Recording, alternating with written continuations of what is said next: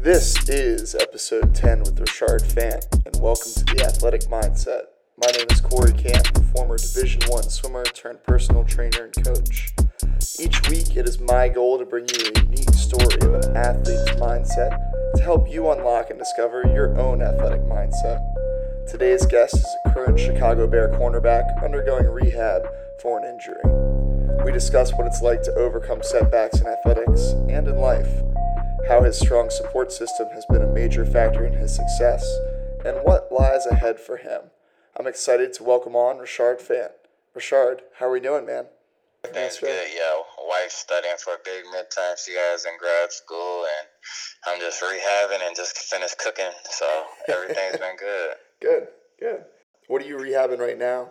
I know. Uh, my knee, my right knee, Okay. um, injured it at the start, actually my rookie year. Um, two weeks into training camp, so injured that, and they thought it was a bone bruise. Told me I'd be out no more than a week, and it turned out it's been a year and a half long injury. So just been taking it day by day. Yeah, all right, that's got to be that's got to be tough. But Yeah, definitely. taking it one day at a time, I feel like is the right move. Uh, you No, can't lose sight of the big picture, but little wins each day will add up. No, definitely. And did you you swim as well? Yeah, so that's how I know Bob. I um, him and I do. It's like a masters team, so it's kind of like a post college, like not really serious uh, thing at all. It's just more for fun. Um, him and I met in like April, and just like hit it off right away. I feel like that's just one of those common things, especially with swimmers in particular. Like you go through so much of the same stuff. Um, now I feel like him and I have known each other for years, but it's only been like five months. Dev, Are you from the DMV area? Yeah, so I'm from um, just outside of DC. What about you? Okay. I'm from Atlanta, so Okay. born and raised. Uh, I know some guys out of DMV. Uh, I don't know if Dorian O'Daniel, uh, obviously Kyle Fuller, Kendall Fuller, Yeah. um, those guys. So I know Arthur Jones, who went to IU. Okay. Yeah, it's I know uh, a couple people. we've. I mean, this area in particular, I feel like has been pretty big for athletics recently. First and foremost, how'd you get started in football? Kind of what was your exposure and what made you fall in love with it?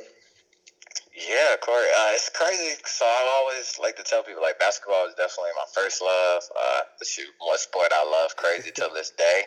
But my dad played football in high school. Was really good. Um, ended up going to Texas Southern, playing there for a year, and then towards ACL. And back then, um, you know, it's kind of tough to come back from those injuries. They didn't have the technology we had today. Mhm. So they kind of, my mom being a sports junkie, my dad, they put me into football when I was six. And I just, you know, started playing it. Didn't know how it would be. They didn't know. They just knew I was fast because uh, my mom always says I ran first and then walked. Uh, so just going through that and getting out there in my first little league year, six years old, I scored in 10 games like 60, 65 touchdowns. So uh, I think my parents are just like, oh, he could be good at this. You know, it's little league, so you kind of don't know yet.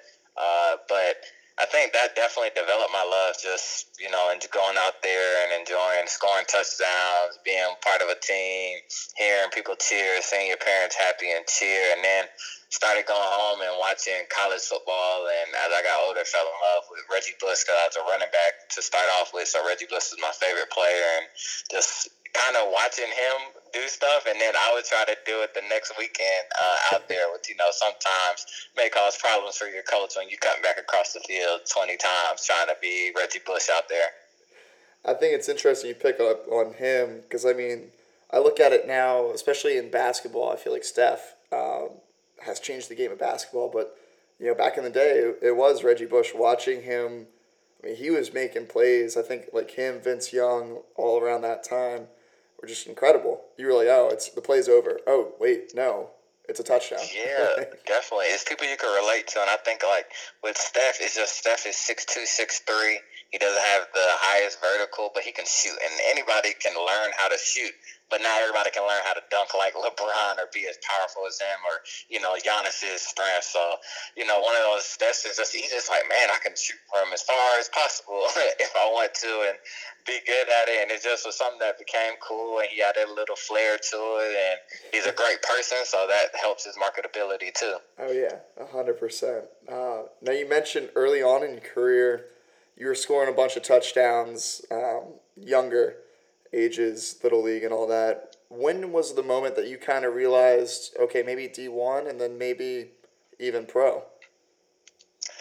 You know, I feel like my goal was always when I was 11, I wrote that I'd go to college on a full ride for basketball or football. So I had that goal. Mm-hmm. When I really kind of figured out was probably my 10th grade year. Uh, we were coming off a two and eight year. We got a new coach, some new teams, and we started that year off with people having us projected to go like one and nine or two and eight again. And we started off seven and zero, oh, finished seven to three, first state playoff trip, and uh, I made all state that year and all conference, and I really took off. And uh, we beat some bigger schools than us, and I kind of was like, wow, like I can play with these guys. These guys on this team going D one, and why can't I? And it just already I had the goal, but then that's when I really knew, like, you know what, you can play at that level too. And just my drive and work ethic went harder, and as I started to go to camps um, between my junior year, and senior year, uh, you know, I just get out there and go put on the best performance I can and go against other highly ranked prospects or people I hear buzz about. I love to read before camps and be like, so and so is going to be here. He has all these offers, and I'm like, okay, that's who I want to go against because if I can embarrass him or lock him up or score a touchdown on him, then obviously the coaches will be like, who is this kid? Because we've already offered the other one. And then with pro, it's just I feel like once you get to college, everybody has the equal chance to go to pro. Some people's chances are higher than others, depending on school you go to, and honestly, just natural ability. But you know, you had Baker, who was a walk on and had small offers going on. He had a chance, but once you get there, it's just how your career pans out, opportunities and positions you're put in and teams you're on, and it really just helps you. So I think once I got to college, that you know I, I can really go pro, really kicked in, and then going my first year starting, I really knew like I had a chance to be professional just from the way I was playing, and uh, the in the Big Ten being considered one of the best cover corners. Uh, I knew since I was among the best there, I had to have at least the opportunity to make it to the NFL. Yeah, that's huge, and I think one of the things that you touched on more in high school, I think probably I, I can relate to especially was it was always picking that person that was you know rated higher than you or you knew was better than you, but challenging yourself and, and pushing yourself to try to hang with them as much as possible. You had nothing to lose. They were already quote unquote better than you, so it's only yeah, positive no. for you. Yeah, definitely. I know, and it, it's you know it's tough because I'm sure as you any athlete, you don't think that person's better than you, but you know they're at least equal. So it's like okay, they can push me. They may do other things better than me. And uh, for me, I went to a small Catholic high school, private school in uh, Fayetteville, Georgia. So it was tough being the best player on the team. So practice was kind of easy most of the time. I could score at will. I can shut down. So I had to kind of imagine who am I going against now or dominate so much where it's like, okay, I'm making myself better. So I really enjoy going to the seven on sevens against bigger schools or going to the camps against top prospects because that was my time to really see if my work's been paying off that, and I've been pushing myself, but also how I stack up against the best of the best. Mm-hmm. Yeah, it's hard to compare yourself if the, your direct competition day in and day out, you are significantly better than, I would imagine. No, definitely. Now, I guess what was the recruiting process process like for you, and what went through your thought process as you picked a college? Oof. The recruiting process was for me was definitely kind of a roller coaster. Uh, you know, I got tenth grade year. I had a great year. I'm seeing friends get big time offers uh, that also had great years, and I'm thinking my time is coming. I'm getting college letters from Ohio State, Georgia Tech, Wisconsin, and I'm like, oh man, offers are gonna come. And after my junior year, I still don't have any offers. Uh, so I remember breaking down to my mom, like, man, like, why don't I have any offers? I'm not gonna be able to go play football on a scholarship or basketball on a scholarship. And at this time, football, I can tell I'm more naturally gifted at, mm-hmm. and it's just I'm better suited for, given my height and uh, everything. So once then, literally about two weeks after talking to my mom about that, going in just at the end of my junior year, uh, I get Florida State calls me at 11 a.m. offers me.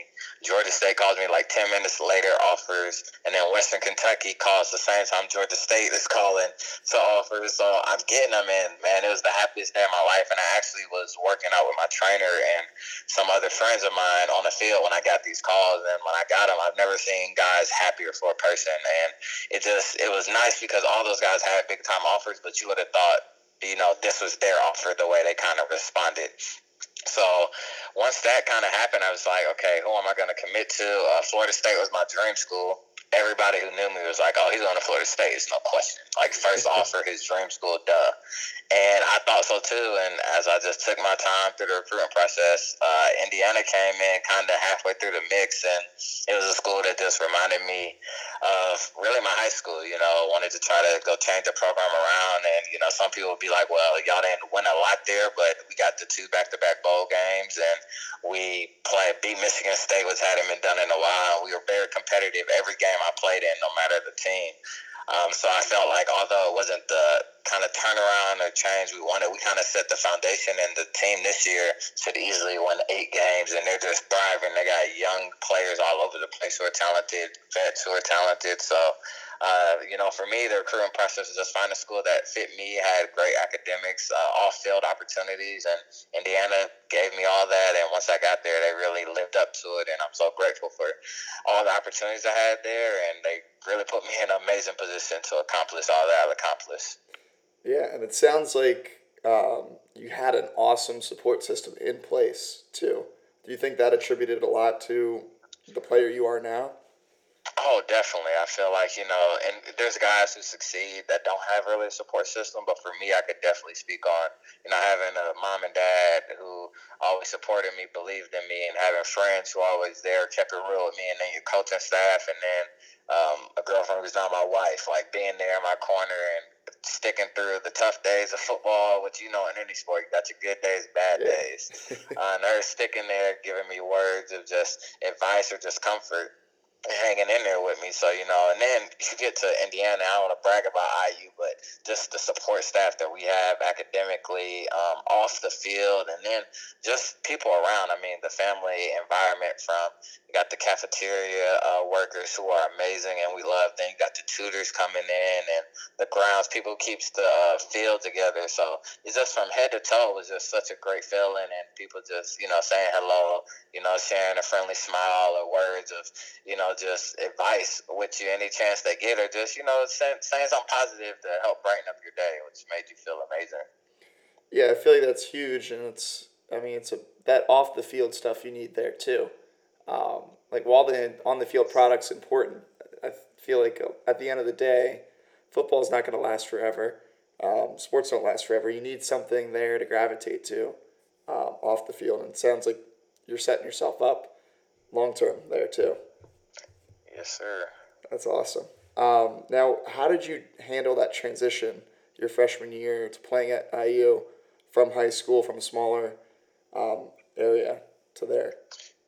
It was definitely tough. I always wanted to go away from college. Uh, my little sister goes to Kennesaw State, which is like 45 minutes from my house, and she's more of a stay closer to home. I wanted to go away. Like, at least my rule is I wanted to be at least three, four hours away and for me, it was it was definitely tough. But there was some great vets there when I was there. Um, Lenny, Tim Bennett, Michael Hunter, just guys really taking me under their arms and making sure I was good. And especially once I, uh, I actually par- partially tore my hamstring the end of summer workouts in uh, my freshman year, and so I was sidelined for most of camp, which led to being redshirted. And then I was already smaller, so it was like, okay, we're gonna use this year to get bigger, get healthier, and then come back next year. So sitting out of football for the first time in forever was definitely challenging. And then coaches actually expecting you to play um, before the season started, and they're kind of like, you know, not upset with you, but like just a little disappointed because they want to see what you could do and had big thoughts for you, uh, big hopes for you. So having guys just kind of help me through that, and then leaning on family members, and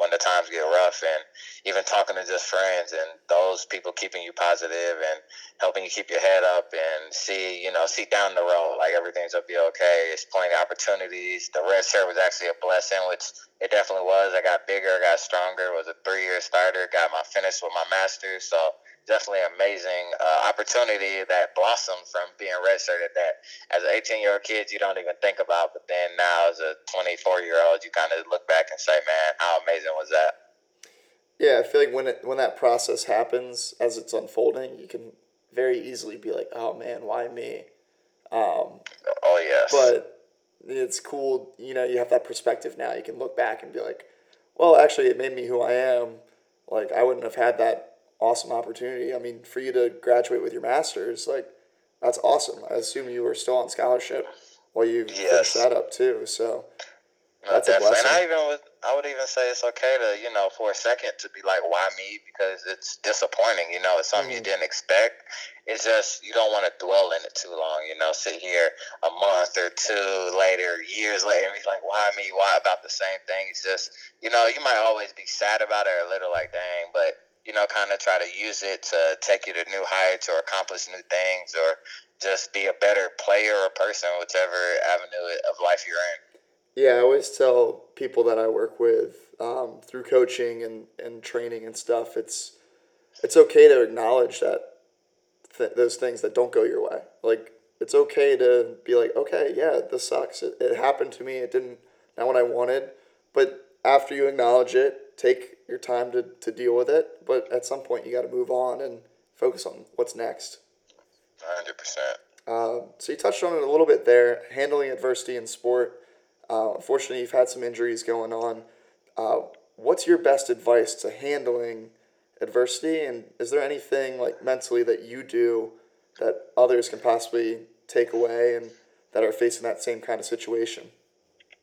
Yeah, my for me, I feel like you know best advice is always because everybody's different, and what works for me may not work for you. But I know one thing I would say that could help a lot of people just having somebody to talk to that will either just listen or feed you positivity or just to shower love over you to help you feel better about a situation, even if it may not be better in that moment, but you just feel a little relief from. So just talking to somebody you trust. And for me personally, I either try to talk to a close friend or my wife or, you know, even see a therapist from time to time or a mentor, somebody just that you trust that you feel comfortable with. And then uh, my big thing for me, honestly, going through tough times, I love to go work out on the field and just after my workout, just sit on the field for an hour or two and just kind of have conversations with myself, visualizing me being successful on the field, off the field, in my family life, whatever it may be, and then also seeing my friends and family be successful. So it's a lot of different tricks out there. Those are a couple that I feel you know help me get over the tough times and adversity and just try to keep me as positive um, as possible in those you know difficult times yeah definitely and you mentioned um, seeing a therapist there i want to touch on that do you find it helpful talking to someone that's completely unbiased and might not you know know you for who you are and they're just kind of an average not you know an average guy off the street but like has a background in what he's talking about? Definitely. I went uh, regularly my last three years of college and haven't been as much lately. But I know the biggest thing is just one, finding somebody you're comfortable with. Um, I know it's easy, you know, sometimes to look like, will they be able to understand, you know, how I grew up or what I'm going through. But I definitely feel like having somebody who's unbiased and that you don't know is really helpful, especially for me. Like just being able to vent and know, like, this person does not know any of your friends, does not know yeah. your life. Like, they're just kind of listening and letting you get it all out and they just try to you know kind of connect dots or offer some things for you and just speak positive into positivity into you but also kind of find different things that they see like oh you can actually use this in this scenario or maybe this was actually happening if it's you know conflict with a friend or a person that you may not be that close with uh, but definitely i would think having that unbiased person right there definitely can come in handy yeah, I, I was able, fortunate enough to, to use one at my time at Delaware um, as well, and I found it a huge help because it was just you were able to talk to talk through things that you you kind of shy away from talking about even with your closest friends because you're like, eh, it might involve them, or you're just worried about what they're gonna think of you. Um, oh yeah. Too. Um, so it's nice. It's cool to hear that. I think it's becoming more and more common. More athletes in particular too are, are taking that time to go see someone. I think that's oh, huge. Oh yeah. I think definitely, especially with more pro athletes, you know, coming out like Kevin Love and just speaking on it because, you know, you kind of look and kids that look up to collegiate athletes or high school athletes or pro athletes, they're kind of like, oh, they got it made. They're so happy. Like, they're on scholarship or they got so much money. And it's like, nothing can be wrong with them. And you're like, you know, there's so many problems in the world. People have family issues. People just have their own demons. And, you know, sometimes life gets rough. No matter who you are, no matter how much money you have, it does not discriminate based on that stuff. So knowing that even the best of a person or the richest person needs some help sometimes or just needs somebody to talk to. I was about to say, not only do you have your own problems, you also have those kind of you have more external pressure from from like a fan base, from yeah coaching staff, like all these people are like looking Social at media you. in today's age. Yeah, you're like, why aren't you performing? Like what? Why you know you're healthy? Like why aren't? What's going on? It's like there's more to it than that. Yes, it is. I think that's super well said. Um, your time at IU, though, what was your biggest takeaway from your playing time there? I guess for me at IU, it really just I would say patience. You know, when you're going through a process, you know, a lot of people want the you go four and eight, and then next year you're ten and two, and sometimes it doesn't happen like that. Uh, sadly for us, it didn't. Uh, a lot of injuries that derailed that um, promising seasons, you know, for us, and then also just kind of being under the radar and overlooked. I started to just relish, um, relish under it. You know, for me, it's it was tough. You know, having great seasons and people still like, ah, oh, he's too small though, or he goes to IU. They're not that good, so it's not as impressive. And I'm like, it's still a Big Ten school, so just dealing with that and knowing the more your team wins, then those doubts will be hushed. And I'm looking forward to. We got a lot of great corners at IU right now, and once they win to the level they're capable of winning, all those guys have opportunity to play in the NFL, no matter how long it may be. But the talent level there is crazy, and there's more talent, you know, we can produce in the NFL would be great for the university, but people would start taking the football program more seriously. Yeah, I feel like I mean football in particular, it's it's so hard. You see almost the same teams at the top, obviously, year in and year out in college football. It's it's got to be tough to try to build a culture to overtake those kinds of schools, but it starts with okay, maybe producing guys like you um, into the league, and then the next year it's like a few more guys, and you start to get that national recognition. You can start recruiting bigger classes and, and better kids, and it just kind of snowballs. And hopefully here soon you're dethroning people on top of Big Ten, and then you know who knows from there. Definitely, I mean it can be done. You look at teams like Wisconsin who don't does uh, do not have a lot of four or five star guys, and then even though they're struggling this year, Northwestern traditionally is a great team who has two, three star guys based on rankings, you know, and just mm-hmm. play together. And some of that just comes with the schedule and stuff too. But then it just comes with a team meshing, things going right. So, you know, it just takes one good season to get things turned around and get that consistency and get used to the standard being okay, you know, bowl game is the standard and then eight, nine, ten wins is the standard and then making it to the college playoffs the standard. So it just it takes time, but you know, I think as far as IU they're on the right track and I can't wait to see what happens down the line as we keep going. Yeah, it's exciting to look back as alumni um, and kind of hopefully see your program continue to improve um, yes. when you're when you're out of it. Um, describe your draft process to me. I you know unique to recruiting process. You're making that decision where you're going to end up. Um, whereas the draft, you really don't decide where you're going to go. Was that kind of hard to deal with? And then what was that process like for you? It definitely was difficult just because it's a lot of things going on. And for me, I actually had a minor ankle surgery at the end of the season to remove an extra bone in my ankle. And so I wasn't able to go to the Senior Bowl, East West Shrine Bowl games that I was supposed to play in because I was recovering. And then got my combine invite and uh, tore my pec at the combine. Um, and I had a third to fifth round grade. So you know that feeling of I'm getting drafted, I'm getting drafted, and then having an injury like that that possibly can injure season and teams thinking like that, and I'm already a smaller guy, so mm-hmm. kind of just you know puts concerns in them. So going from knowing I'm going to get drafted to knowing now the possibility is you won't get drafted, that's always tough. So it's a roller coaster for sure, and then ultimately going undrafted, it's kind of once you know they always say if you get sixth, seventh round, you don't you don't want to be drafted because you want to be able to pick your team. Which I feel like there's a plus and minus to all of it. You know, you want to be drafted because it feels good. You have that. You can always say I was chosen. I was drafted like that. Uh, where un- undrafted free agent, you're still chosen. Teams reach out to you. It's just it's just a different feeling. You dreamed of mm. being in the NFL draft all your life. Um, but being undrafted, you know, I kind of got to sit down and pick, and ultimately, you pick based on what you think a team needs. Is a chance for you to make that team. Some people just pick on the amount of signing bonus money you get, and that's a hard thing you discuss with your agent. And I know for me, I took less money to go to the Bears at the time just because of the fit and you know the team that they had and the comfort level and the defense that they ran and that was one thing uh, I looked at and so once getting there I mean it was amazing great experience it's just it's a lot you know a lot of traveling you're going from place to place taking visits it's up and down you get injured things are just so different you know especially as an undrafted player uh, on the team. It's just your limb is so short, you know, injuries or if you make a mistake or too many, you know, it's like any player can be gone, but when you're undrafted, the team has no stake in you. So it gets even that much more difficult, which is why people always applaud and are impressed with undrafted free agents.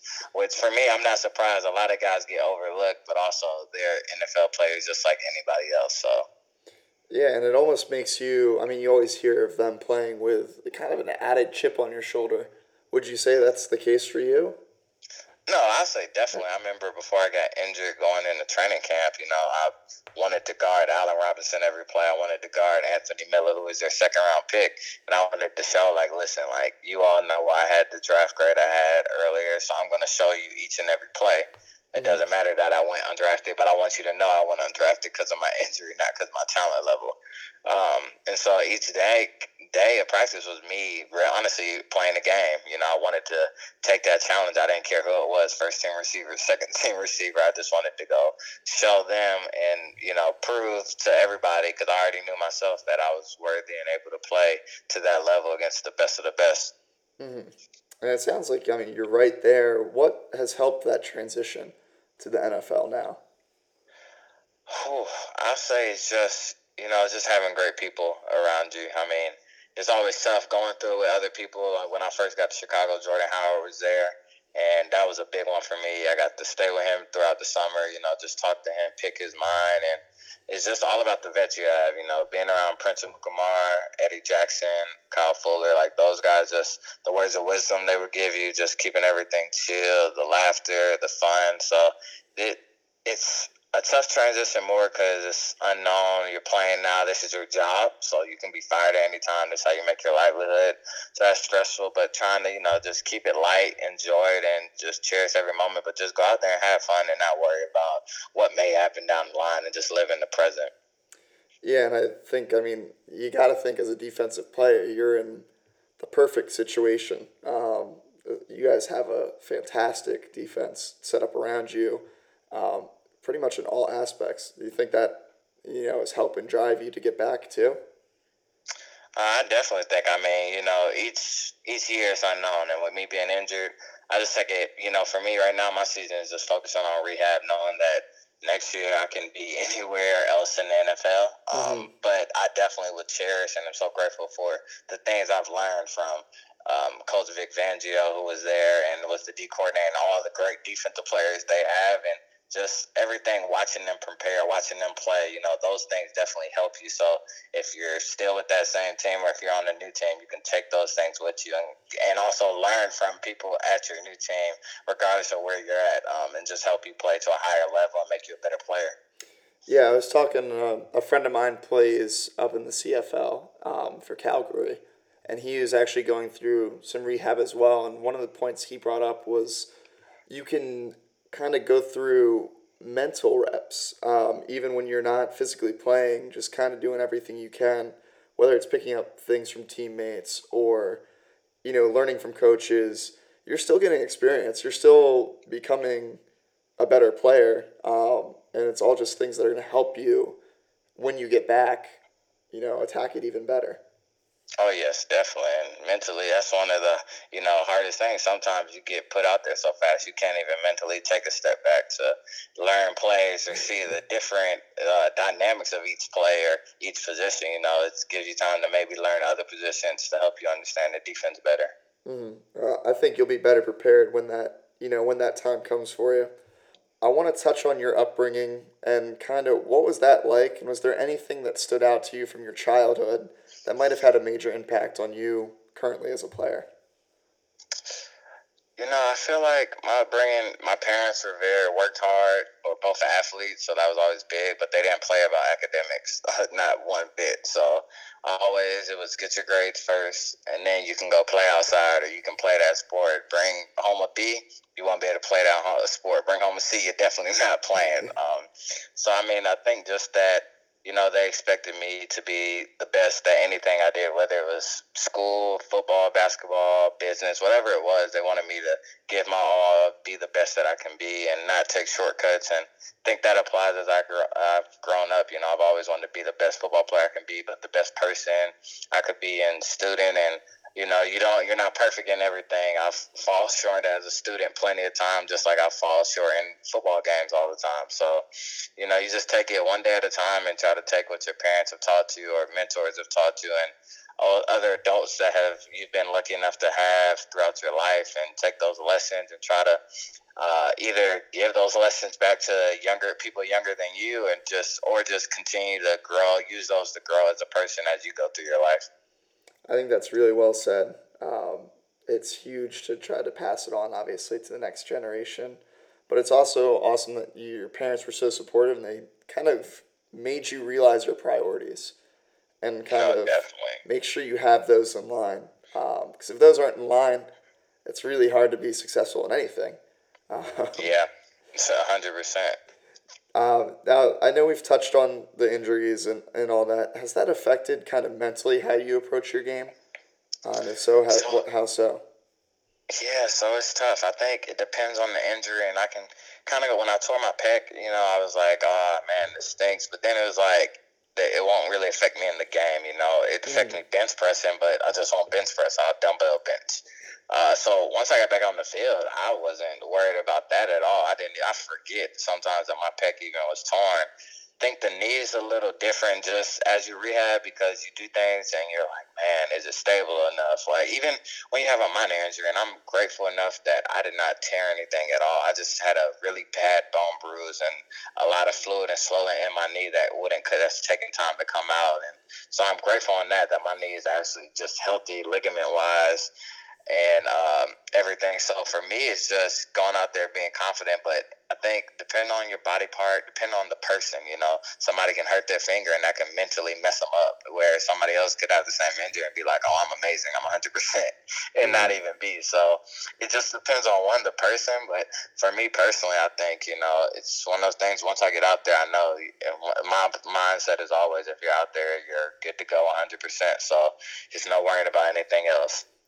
Yeah, and touching on that mindset, what's going through your mind as you're approaching the game? And do you have any like specific routine that you put yourself through prior to the game?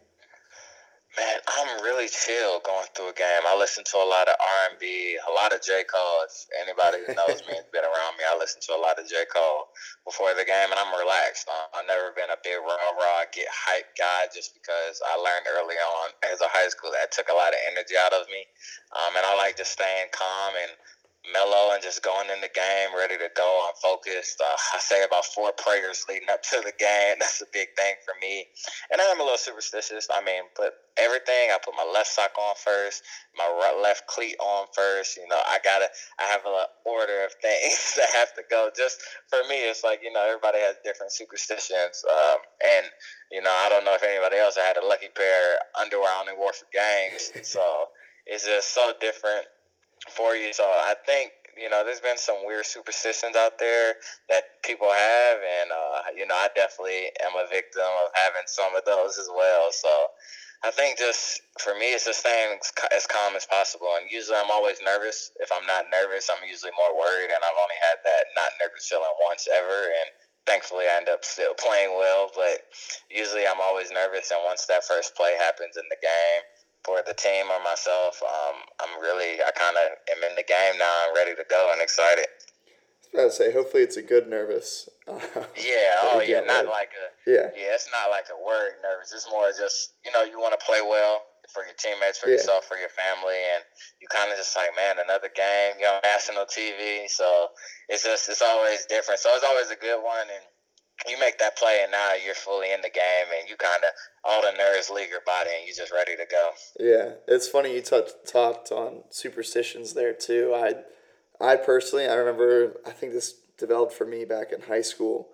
I had a really awesome swim, and the night before I went to Noodles and Company, and I got their mac and cheese with grilled chicken.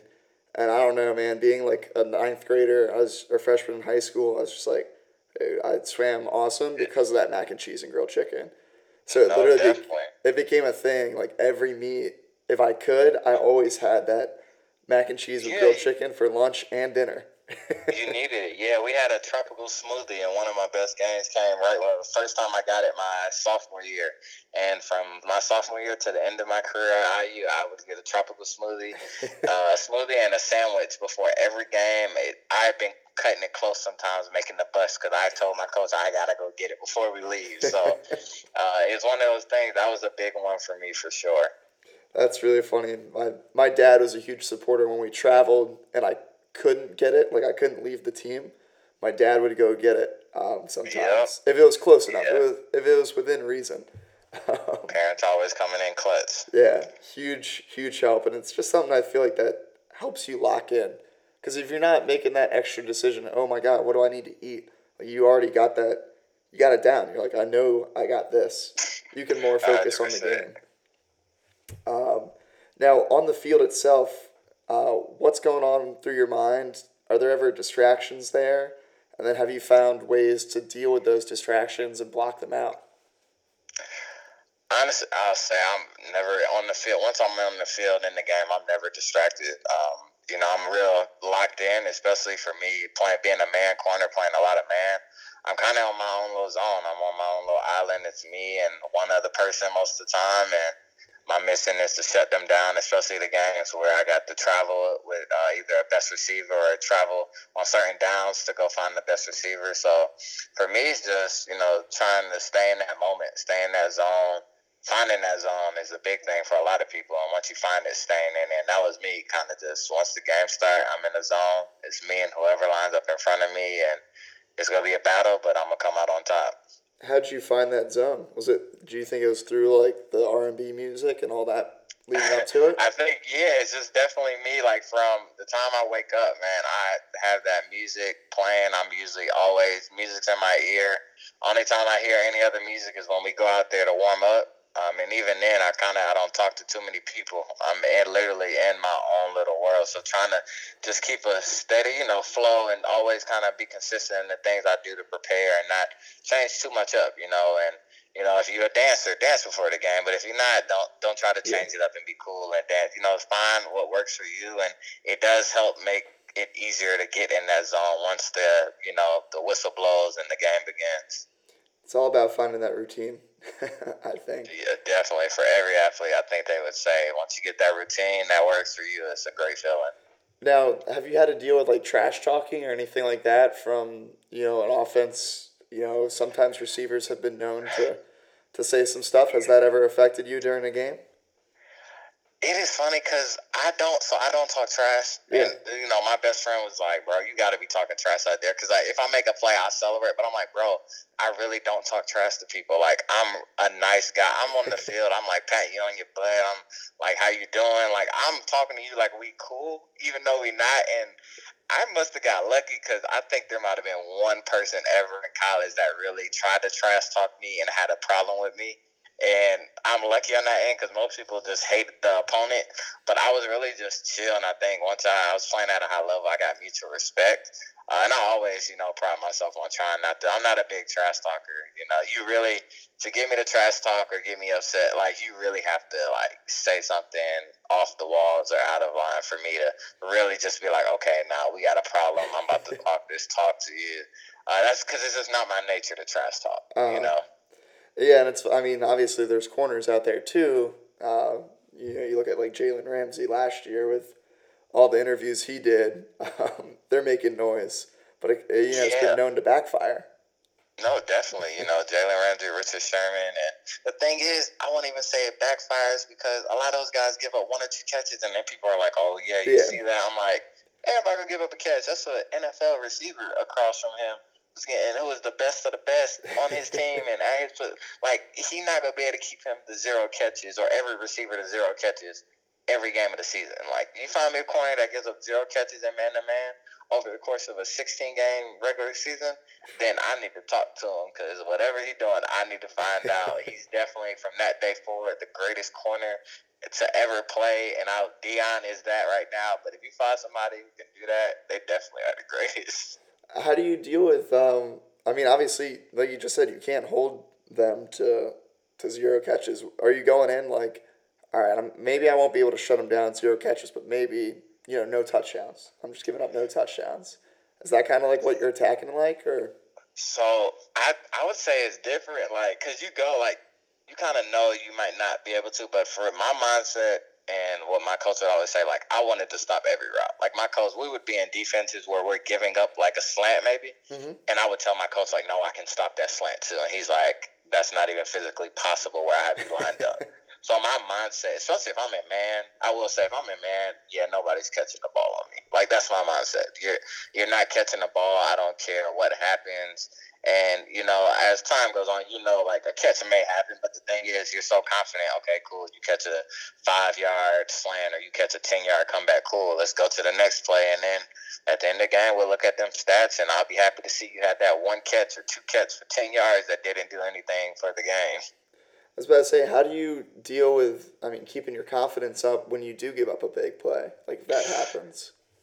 Oh, the good thing is the game moves fast enough where you have no choice, and as you get older, you really like learn to shake it off. Um, and I mean, I've given up shoot a touchdown in critical uh, time. I've given up big play in a critical time, and you just like, okay, gotta go on to the next one. And it's hard to do. There's not even a secret to it. It's just your confidence in yourself to know, like, cool, they got me on that one. You know, that was kind of you kind of like that's kind of lucky know, that was lucky how he got it. So you just move on, and once you next play, you're like, I'm gonna get that play. Yeah, yeah, I think that's a great great way to approach it. Um, describe the biggest game that you've had so far in your career, and what would you say kind of made it so special for you? Man, I, it's hard to say one. I definitely say Ohio State season opener 2017, Penn State homecoming 2016, or our one of our bowl games, but I think just the moment, you know, the back to back bowl games, playing in that bowl game, you dream of that when you're in college. I mean, when you're in high school, looking forward to going to college, you want to play in bowl games, especially the big time ones. And then the Ohio State season opener, first time think I think IU's had an opener that big and forever. It was the first game of the season of all the college football and national TV at night in the lights against Ohio State, packed out crowd. I mean, it was amazing. Against, you know, one that I think they were ranked two or three that year. So it was amazing to just be in that environment and feel how you felt with the ESPN crews around. And I love night games. And that was just amazing feeling for me. And just, the, you know, one of the moments and the build up to it, you know, being around and hearing people talk about it, hearing the ESPN outlets talk about it or news reporters talk about it, and in the school, and you got students talking about it. So it's just man, it's an amazing feeling and something that I had never felt up until that point before. So I really enjoyed that, even though we didn't get to come out on the right side of it. Yeah, it's all right. Do you um do you, would you watch and like read stuff on like ESPN or watch College Game Day and all that if you guys were ever on it? Oh, like so. If we usually you never get to watch it because you play at twelve or three thirty, yeah. so you're always doing. Well, when you get the night games like that, you get to watch everything. And I watch College Game Day. I don't think anything of it. You know, I've You know, see them up there. They make jokes about teams who are supposed to be bad or aren't usually good, and you just kind of get through it. So I remember watching, and everybody, I think, but one person picked Ohio State. Somebody said they put them on upset alert, and it was close to being that. We just didn't have enough to get through it, but it really is just something you know you watch it for so long since i was about seven eight i watched college game day so you know it kind of i missed it a little bit once i got to college and we were playing games during that time i was about to say i mean i grew up on it too. I, I used to have saturday morning practice as a kid and it was always come back eat like a giant breakfast because i just swam for three hours i was starving and just like veg out on college game day and then I'd honestly fall asleep during the 12 o'clock games probably. Yeah, you don't because college game day usually I think starts around nine or ten a.m. Yeah. when the first game starts at noon. And for us, we're always either in a meeting or you don't walk through if you got a twelve or three thirty game. So you're not seeing any of that. well, I'm glad. I mean, you can watch it now. no, definitely. Get back to it know, a little bit. I'm enjoying the college football vibes it's nice being out of it as a fan and not being having that stake in it too anymore. Yeah, it's a little more stressful though. I want to say as a fan of your school, man. I'm like I used playing Michigan State and uh, lost on a game winning drive that Michigan State had in the game, yeah. and I was going crazy in my house, just like, oh come on, like make that play. We had a freshman corner who's a beast. He is making plays, so I'm hyped for him. Like I'm out there blocking down people, and then I see a lot of guys, a good amount I still played with. So seeing them be successful, and yeah. it's just a great feeling. My cornerback coach is still there. The head coach I had my last year is there, and so it's a great feeling when you, especially you know when you know people still there. But it is stressful when you still know people and you want them to succeed so bad. Yeah, oh definitely. I think my biggest thing being removed was that first year of like seeing the team fall short on something. I'm like, man, if I if I had one more year of eligibility, like I could have helped out there. yeah, definitely. But as you get more and more removed, you're kind of like, okay, like I'll do whatever I can now to help those guys that are on there. Um, but, but I just can't physically do anything. For sure.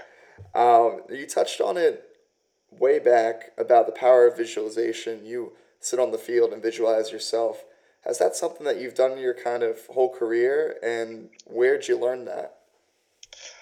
I think that kind of just came to me. You know, I always loved being on the field and just kind of putting those me making plays and putting those thoughts in my head. I've always done working out, um, but I actually started doing it before games. Um, it actually came through our linebackers coach, Coach Inge, William Inge.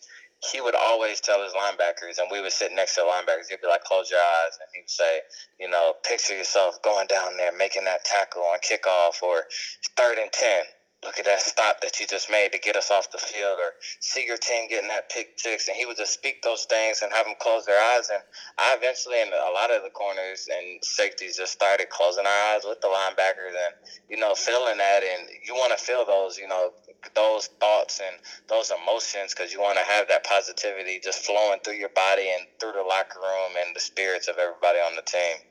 Yeah, and I think it helps too so much for you to actually be prepared for the moment. Because when it is happening live action, live game speed, if you visualize and prep that way beforehand, you're kind of not as taken aback by it, and you can, you know, decide what to do instead of reacting. You already know what to do. No, definitely. It's like you've been in that moment already. Yeah, exactly. Um, now, football is unique in the sense that it's a team sport. How do you deal with that? And then are you ever frustrated where you know you did your job completely right and you might have a teammate that um, gave up the play anyway are there any tips you have for a defensive player dealing with that kind of thing I mean, it's definitely frustrating, you know, and on both ends. I mean, I've been on a team where the offense was averaging about 40 points a game and we were losing because the defense is giving up about 45. So I know for them that's upsetting. And I've also you know, as a corner, you know, you shutting down your guy, especially if you're a man. You're like, man, I got him locked up, and you see somebody give up a scramble or they give up a catch, and you want to be upset, but at the same time, you've been in that position. Like I've been on the third and four, third and six, giving giving up a catch as a first down, and my teammates just they look at me and be like, let's go, Shard, you got it. So they keep that confidence, and that's what my tip would be like just keep encouraging. I mean, that's the biggest thing. It's easy. It's nothing goes good if you just turn and like, why would you give that up or why didn't you stop it? You know, it's more so like, all right, I believe in you, bro. Like, come back because I've also seen, you know, actually one of my teammates before I got a pick um the next play, the play before I had given up like a slant and he's like, Sure, I feel a big play coming, keep going, bro, just stay in the game. And next play I got a pick and I'm like, man, just that thing right there that honestly probably helped because I still had that confidence, and I could say I've probably done that to other teammates, helped them where they might have got a sack on the next play or a big tackle for a stop, and that positivity spreading around the team really helps, you know, in the moment. It helps you be able to bounce back from maybe giving up a big third down, or you know, the worst in football is giving up a third and long and them getting the first down. Yeah. Oh, definitely. I think it's huge to keep that confidence high. Um, at all times and kind of just doing what you need to do and proving that you belong on that field and you can go up with against anyone. No, yes, for sure. Uh, where's your motivation for the game come from? I definitely think it starts with just my family and then my future family, like my kids. I hope to be blessed enough to have, and then my wife wanting to make them proud, you know, and have them look on the field or whenever I'm out there or see and be like, man, look how great Richard is. And knowing that without them, honestly, I may not be as successful in the sport that I am or even as a person. And then also just wanting to succeed and be the best. You know, my drive for that, especially, you know, you go out there and everybody wants to be the best. And that is how everybody should feel like that you're the best and that you want to be. And it just drives you each and every day when people, you know, the next point for me is when people doubt you and telling you that you can't. Like, you know, that drives you to, okay, I'm going to show you, I'm going to succeed, I'm going to be the best and show you differently and just keep going and taking it to new heights. And even if you get to the top of your game, you know, like the Deion's, like anybody's just, you know, what more can I do to make sure that every time I step on this field or court, people look and say, wow, he's clearly the best player, she's clearly the best player out there. Mm-hmm. I think that's huge it's it's cool to see that you're doing it for more than just yourself. You got you got your priorities in line there. It's bigger than you. Uh, definitely, it always is, you know, and that's you know it's hard because for me, I'm big um, believer in God. That's you know I'm a Christian for me, and you know that's one of the things that drives me. Just want to make sure all the gifts He's blessed me with that I use them and you know, can go and whenever we meet face to face, I can say like everything gift that you and ability that you gave me, I tried to use to the best of my ability, and I hope I made you proud. And that kind of goes with the family, wanting to make them proud for everything they sacrificed and time driving to come see me play, getting me training, money they spent, and just wanting to make them proud day in and day out. Yeah, definitely. I mean, you're on the right track there, um, for sure. Um, have you ever tried meditation throughout your career? And if so, how has that helped you? Okay, so I've never truly tried it, uh-huh. but I've like played around just like, man, let me just meditate. And I just think, I don't know, honestly, probably what I do in my workout is a form of meditation, sitting on the field, visualizing. I feel like it all is one and the same. Um, I try to sit in quiet, but I don't know. It's it's tough for me just to sit somewhere and just be just still and quiet for a long. I can give you like five minutes, and then I get a little antsy. like I gotta be talking to myself or talking to God. Like I gotta be doing something. So I've never been able to successfully do it, but I know it's a big thing for a lot of people, and I hope to honestly one day be able to do it smoothly. Yeah, definitely. And um, I think one of the cool things um, with talking with Jelani, he is started a company now named Mind Body Sports, um, and he's trying to bring in kind of mindfulness into athletics and kind of teaching people the power of, of meditation, yoga, and all this other stuff, and how it can can benefit them in the long run. Uh, have you tried? sounds amazing. And I definitely I think you're about to ask have I tried yoga? Yeah, have you done yoga before? Yes, yoga is once you do it consistently, it's a lot better. But I remember first starting out and it was terrible. Oh, your body was like in shock. But yoga is definitely something I've tried and wish I honestly did more and need to get back into doing a lot. One, because it's good for your body, and also it's just good for your mental and just being relaxed and just feeling good about yourself um, and about things to come in life. So I mean that that is amazing. I definitely will look into that and can't wait to see the amazing things he does uh, with that, you know, program getting started. Yeah, I'm excited to see it kind of take off. It's in its early stages right now, but I, you know, knowing him, I think it will, it'll be something big one of these days. No, for sure. Now, what's your biggest takeaway from sports in general that you use every single day in your life?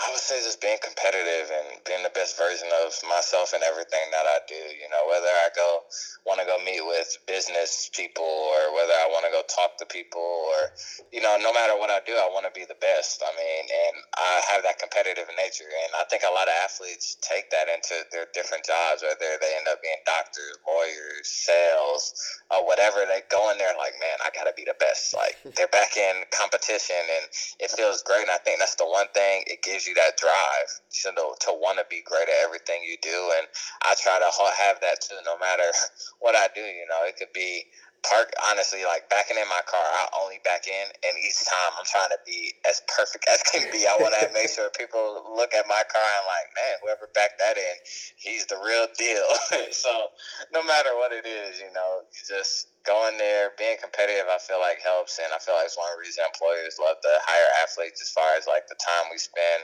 and time we sacrifice, being able to wake up early, go to sleep late, and still be high functioning. And uh, you know, they know we have that competitive nature, and I. I would say 90% of athletes have that competitiveness. You have some that don't have it as much, um, but most people have it. If you play a sport, it's kind of hard not to because you know everything. There's always a winner or loser. I guess, yeah. except for maybe in like soccer where you can tie, but still. hey, you can tie in the NFL. Apparently, it's becoming more and more common.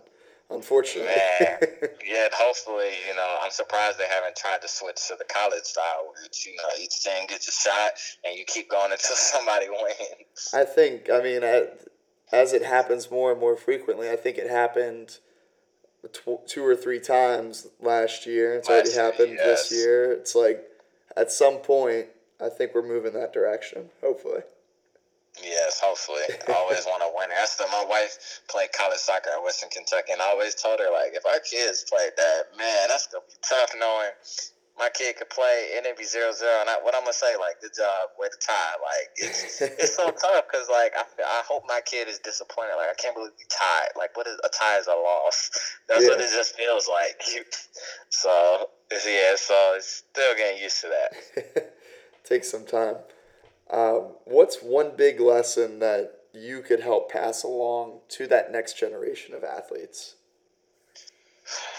I would say the biggest thing would be just believing yourself regardless of what anyone else says and always put in the work. I mean, that was big for me in high school. I had a lot of people, even at my small high school, try to say like you'll never be able to go to Division One and play any type of sport, and you're not good enough, or this person's better than you. And for me, it's just thankfully I kept that constant belief, and I would say like I know I'm good enough. I know I can do this, and I will do this. Like speaking into existence, and you know sometimes it would come off as arrogant, but I feel like when people try so hard to kind of take your dream away from you or try to tell you something you're not, you kind of have to be a little, you know, kind of real confident, a little arrogant, like, I know I can do this. Like, I got this. Like, it's going to happen. And it just helps drive you. And then make sure with that, though, back it up by putting in the work, you know, sacrificing time. Just don't think it's to happen because nothing is, no matter what it is in life you're doing. If you're an entrepreneur, if you're a writer, you know, if you're a doctor, like, you got to put in the time, put in the work to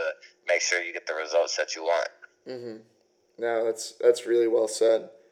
Um, is there anything else that you you know a non-athlete could possibly take away from your story and put it to use in their day-to-day life?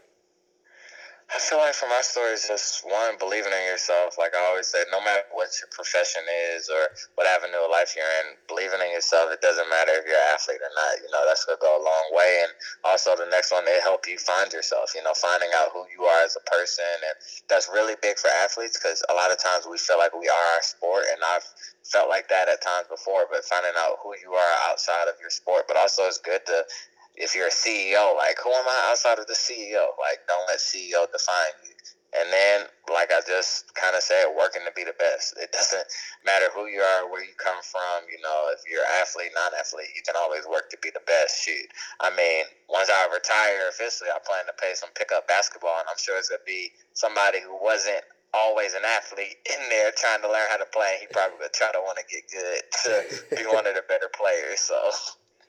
Yeah, no, that's that's super interesting points. I think you really touched on it's huge to view yourself as more than your title of whatever it is, whether you're athlete, CEO, entrepreneur, business owner, whatever it is, like you're more than just that. You shouldn't let that define you at all times. Oh, 100%. I think I've learned that over time, you know, and I've felt at one point that I was just a football player, and that's I was Rashard Fant, the football player. But now that I've gone, I'm Rashard Fant, the friend, the husband, the son, you know, the brother, uh, shoot, the speaker. Uh, shoot, I got a, the MPA graduate, you know, whatever it is, so many, and then the child of God. Like, so many titles I have. I'm not just one of those things, and that's always a great feeling knowing that you know I'm made a, a lot of different characteristics make up who Rashard is. Yeah, I think that's an awesome perspective that you have on it too. What's what's next for you? Um, what do we have looking forward to? I know rehab this season, but uh, what's ultimately next for you? Next for me is just yeah, like you said, rehabbing uh, throughout this season. Uh, getting ready to for the 2020 season next year. But for right now, it's uh, you know just speaking different, trying to get different speaking events and spreading my story, spreading positivity, speaking that of being more than an athlete and how to deal and face adversity head on. Uh, and also just getting involved in the community. You know, although I'm down, I can always give back. You know, help others, especially the youth. You know, I love dealing with high school kids and collegiate kids. I mean, I feel like that's a critical time in our lives where we really begin to mold into who we are and kind of find out the things we like and the things we don't like and who we are and want to be as people. So just trying to give back as much as I can to the community and use my voice for the, all the right reasons, spread positivity, love, and just, you know, speak especially to athletes of being more than an athlete and being more than your sport and getting out there and, you know, doing other things that impact the community or that will help you off the field. Yeah, definitely. I think you really hit it right on the the head there. Um, Rashard, I really appreciate your time here. I think you're well on the track to a very successful career and then a, a very successful life after that. You got your priorities in line. Um, I'm going to be pulling for you, man, throughout this rehab process. Best of luck here, um, and hopefully be able to watch you next season. No, definitely. Thank you, Corey, so much for allowing me to, you know, have this time with you and coming on, man. I really enjoyed it and look forward to doing more down the line I'm so glad that you took the time to listen in. I really hope you enjoyed that conversation with Rashard. He definitely has me pulling for him to get back on the field, speaking with him, I have no doubt that he will be successful in all aspects of his life. I ask that however you've been listening, whether on Spotify, iTunes, or another platform, please share this episode with at least one person today. You can impact someone else's lives in a positive way by doing so. Subscribe to our channel so that you'll be sure to never miss an episode. And come back on Friday as I welcome on Egyptian two time Olympian, someone who's already qualified for next summer's games in Tokyo, Ali Khalafalla. And remember to be great this week.